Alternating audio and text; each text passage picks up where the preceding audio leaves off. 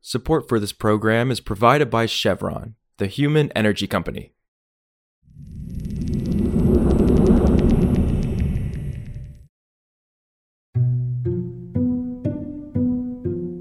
This is Politico Energy. I'm Josh Siegel. The Environmental Protection Agency is strengthening an Obama era rule that limits emissions of mercury and other harmful pollutants from coal fired power plants. The agency on Wednesday proposed the first significant update to the mercury and air toxic standard since 2012. Two big things to note. The update is part of EPA's broader effort to push utilities to close older coal plants. And still, like other Biden era environmental rules, this update is expected to draw significant pushback and potential legal challenges from the coal sector and Republicans. So today, Politico's Alex Guillén on the details of EPA's new rule and what it means for coal plants. It's Thursday, April 6th.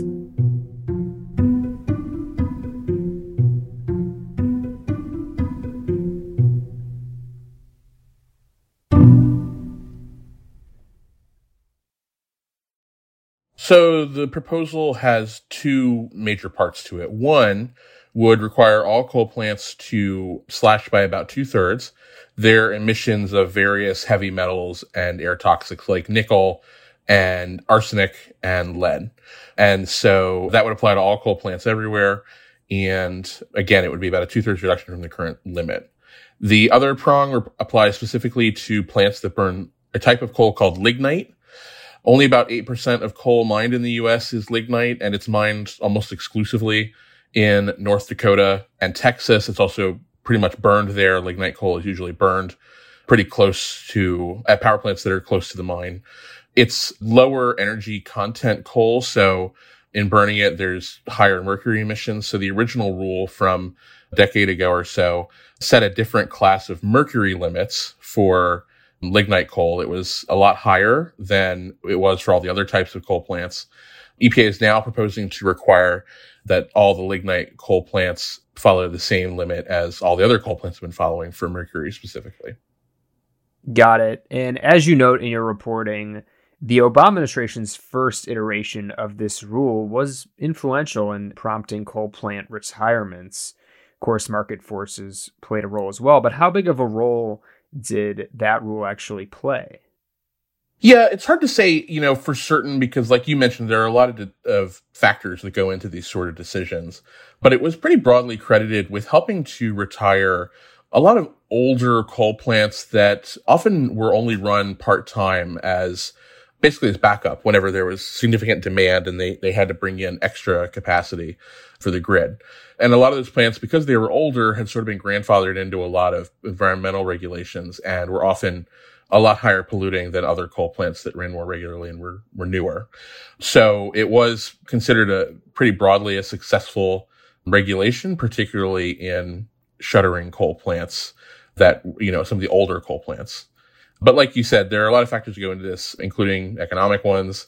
And certainly utilities have been waiting for a climate regulation, a federal climate regulation to come down. They're still waiting, but something's going to come eventually. So that's how this rule played out. Right. And then how does EPA expect the stronger rule, if finalized, to impact that trend? And is it expecting it to accelerate coal plant closures? Yeah, I asked about that, and EPA says not really. So for the lignite portion of this, the agency said that they don't expect any lignite plants to close because of these more stringent mercury requirements. Still waiting to hear from, you know, the industry about their thoughts on that. As for the broader limits on other heavy metals that will apply to every coal plant, EPA said it projected 500 megawatts retiring instead of paying to install, you know, or to run pollution controls more efficiently. That's sort of a rough estimate. It's not saying there's a specific plant they think is going to close or whatever. They're just saying we expect around that amount of capacity to close in response to it. 500 megawatts being sort of like an average size for one unit or one power plant, but they vary in size, so you can't say specifically. Interesting. And then how does this rule fit into the broader mix of regulatory proposals EPA is planning for the coming months to address emissions as part of its climate agenda? And, you know, what are you watching for next? Yes. So Administrator Michael Regan has, for more than a year now, been pretty clear that he's looking to update a whole suite of regulations that apply to power plants in order to incentivize utilities to, instead of paying for pollution controls for conventional pollutants like this and carbon dioxide and water discharge pollutants and coal ash, which is a, a physical waste. There's a whole suite of rules he's looking to strengthen. And he's hoping that instead of bothering to install all these new pollution controls and take all these actions to comply, utilities will just say, honestly, it's cheaper to just shut down our coal and switch to something cleaner, natural gas, or probably more preferably for the administration, renewables. We recently saw a stronger water discharge rule out of EPA. We've now got the mercury rule that's stronger. EPA continues to regulate coal ash, which is pushing some utilities on the waste front. And then sometime in the foreseeable future, EPA will put out its new climate rule.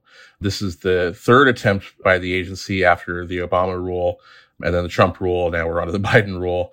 And they're operating in the post Supreme Court ruling where they have a little bit of guidelines and guardrails on what they can't do.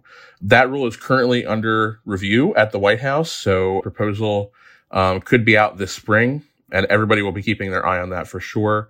Big regulation to come.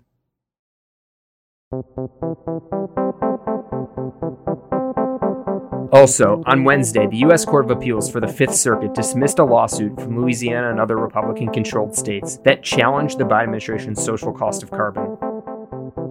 The court had previously allowed the metric to be used by agencies while litigation played out. The interim figure essentially restored Obama era numbers adjusted for inflation after the Trump administration had reduced the value.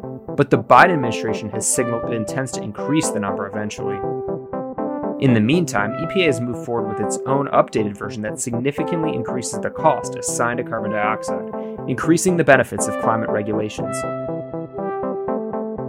For more news on energy and the environment, subscribe to our free newsletter at politico.com slash power switch and subscribe to Politico Pro to read our morning energy newsletter. Some of the music in today's show was composed by the mysterious Breakmaster Cylinder. I'm Josh Siegel, and we'll see you back tomorrow.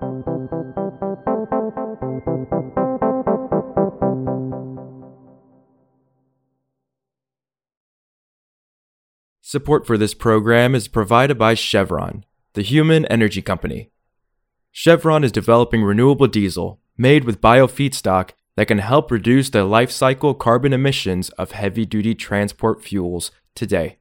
Learn more at chevron.com.